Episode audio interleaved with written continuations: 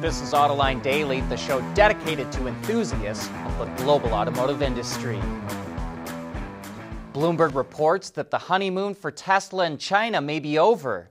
Tesla is being attacked in the state run media about problems with brakes and batteries catching on fire. Several weeks ago, Teslas were banned from military and government installations in China. This week, a branch of the Communist Party said Tesla should respect Chinese consumers and comply with local laws and regulations. Another branch of the party said Tesla was not making an effort to find the cause of its problems. And yesterday, a video went viral of a customer jumping on top of a Tesla on display at the Shanghai Auto Show this week, denouncing the company. She was detained by the police, and Tesla says she's widely known for protesting about the brake issue on its cars. But we should note, all this comes at a time when the government supported Chinese automakers are coming out with their own EVs that compete with Tesla. And despite the government complaints, Chinese consumers are buying up Teslas at record rates. By 2030, BMW is aiming for all electric vehicles to account for at least 50% of its global sales. To help with that transition, the automaker will launch what it calls a new class of vehicles by the middle of the decade. It hasn't revealed many details about them, but it did say they will have similar range and manufacturing costs as its internal combustion engine models. To achieve that, BMW will increase the energy density of the battery cells while reducing the amount of high cost materials used in the batteries. And by the end of the decade, the company says it will be equipping its EVs with solid state batteries, which it says are more cost effective, safe, powerful, and recyclable. BMW will demonstrate that technology in a prototype before 2025. And be sure to join us for this week's Autoline After Hours.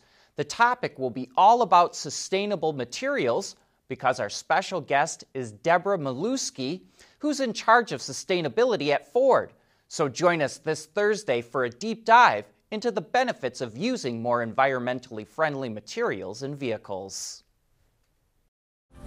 Automated and autonomous driving are important developments that help make the traffic of the future safer, more efficient, and more comfortable.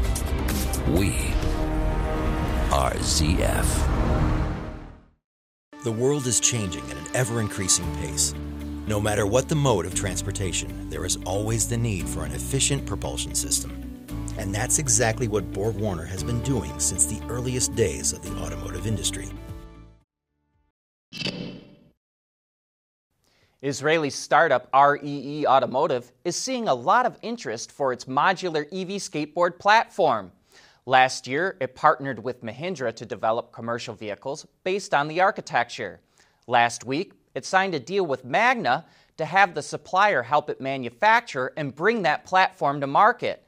And now it's collaborating with self driving startup Navya to develop a level 4 autonomous system using its platform and Navya's AV technology. For those of you not familiar with REE's platform, it houses the battery in the floor while the powertrain, suspension, braking, and steering components are all integrated into the wheel arches at the corners.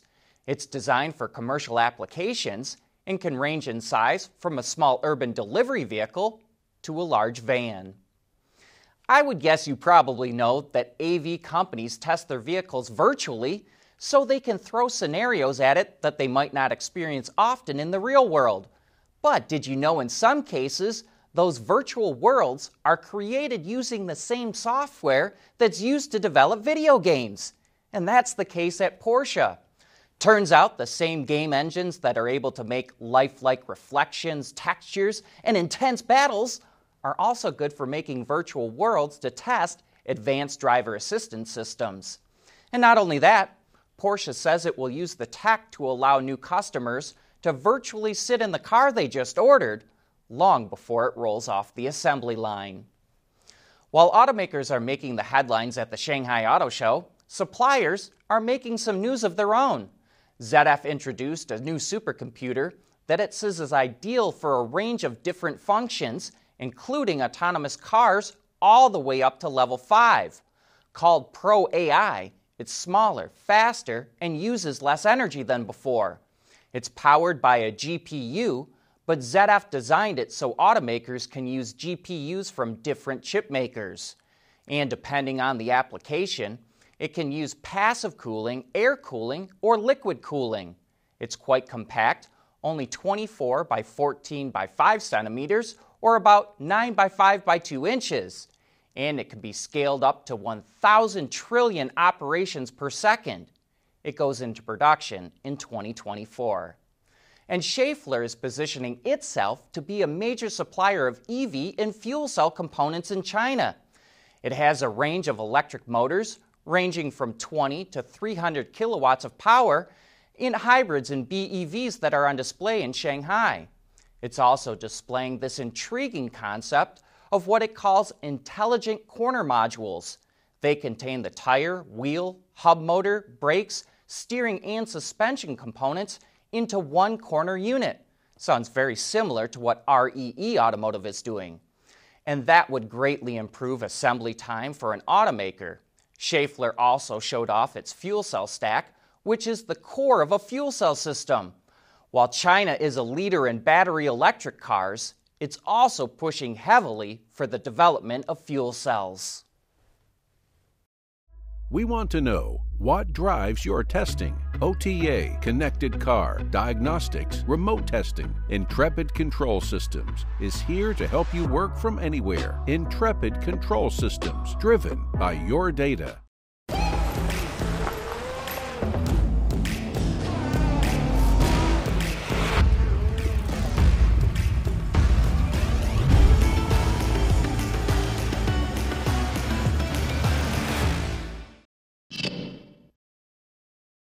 Maserati is expanding its hybrid lineup with a version of the Levante that debuted at the Shanghai Auto Show.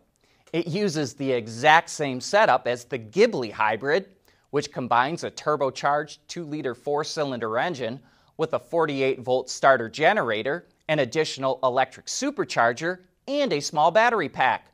The setup combines for a total of 330 horsepower, and thanks to standard all wheel drive, the Levante Hybrid will do 0 to 100 kilometers an hour in under 6 seconds. Maserati also says it's lighter than V6 versions and better balanced with the battery mounted in the rear of the vehicle. While styling is the same, like most hybrids, it features blue accents in and around the vehicle to signify this isn't your typical gas burner. No word on price or launch date just yet for the Levante Hybrid. In other EV news, Mercedes is improving the electric range of its articulated version of its Citaro bus. It's doing that with a second generation lithium ion battery, which has more capacity than previous batteries. The old setup features 243 kilowatt hours of battery capacity, while the new one has 10 battery packs that combine for 330 kilowatt hours of battery capacity. Mercedes would only say that range increases considerably. But if there was any concern that the battery would run out, there's also a pantograph mounted on the roof that collects current from overhead power lines at bus stops. And here's an interesting vehicle Ford revealed in China called the EVOS. What makes this vehicle unique is that it's the first Ford developed by a mostly China based team. It appears to be based on the Escape slash Focus platform and mixes styling of a sedan and SUV. We'd also say that you could have probably replaced the Ford logos with ones from Polestar and nobody would have said a word. The interior is dominated by a large display that merges several screens under one piece of glass. All the usual stuff is displayed, and passengers are also able to watch videos and movies on their side of the car.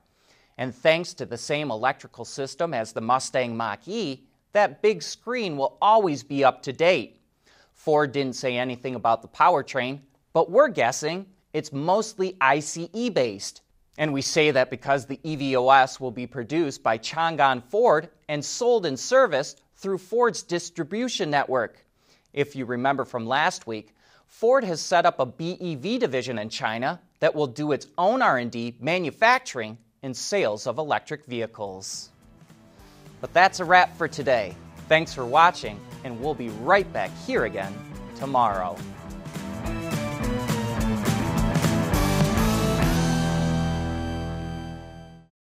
AutoLine Daily is brought to you by Bridgestone, solutions for your journey.